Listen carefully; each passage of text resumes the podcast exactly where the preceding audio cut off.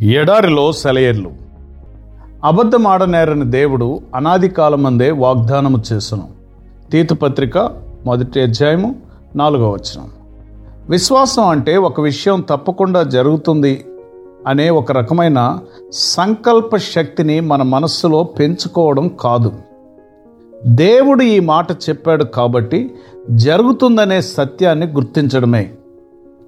ఆ మాట నిజమని ఉల్లసిస్తూ దేవుడు పలికాడు కాబట్టి ఇక చీకు చింత మాని ఉండడమే విశ్వాసం అంటే. విశ్వాసం అనేది మనకు దొరికిన ఒక వాగ్దానాన్నే భవిష్యవాణిగా మలుచుకుంటుంది. అది ప్రస్తుతానికి వాగ్దానమే కాబట్టి మనం సహకరించకపోతే దానికంటూ ఒక అర్థం ఉండదు. అయితే దాన్ని విశ్వాసానికి జోడిస్తే ముందు జరగబోయే విషయాన్ని ఇప్పుడే తెలుసుకోవడం అవుతుంది. మనలో ఓ నమ్మకం కలుగుతుంది. ఇది తప్పకుండా జరిగి తీరుతుంది. ఎందుకంటే దేవుడు అబద్ధమాడు కాబట్టి. చాలామంది ఎక్కువ విశ్వాసం ఇమ్మని దేవుణ్ణి ప్రార్థిస్తూ ఉంటారు.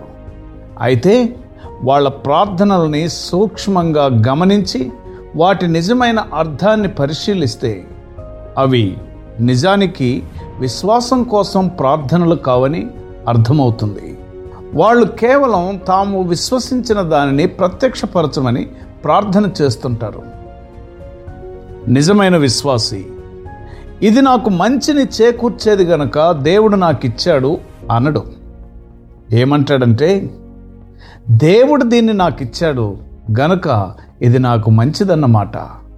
విశ్వాసం అంటే చీకట్లో దేవునితో నడుస్తూ తన చేతిని వదలకుండా పట్టుకోమని దేవుణ్ణి ప్రార్థించి దేవుడు తన చెయ్యి పట్టుకుని ఉన్నాడన్న ధైర్యంతో ఉండడమే.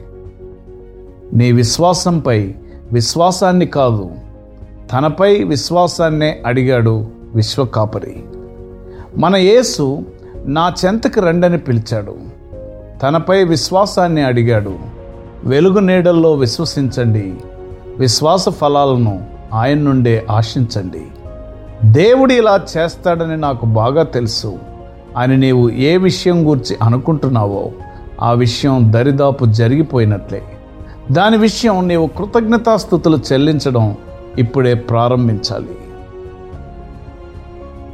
ప్రియ స్నేహితుడా ఈ కష్ట దినాల్లో నీవు దేన్ని నమ్ముతున్నావో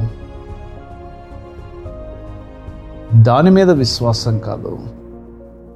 దేవుడు ఈ మాట చెప్పాడు కాబట్టి తప్పకుండా జరుగుతుంది అని దేవుని మీద ఆధారపడి నిజమైన విశ్వాసాన్ని నీవు కలిగి ఉండినట్లు ప్రభువు నీకు సహాయం చేయనుగాక. ఆమెన్.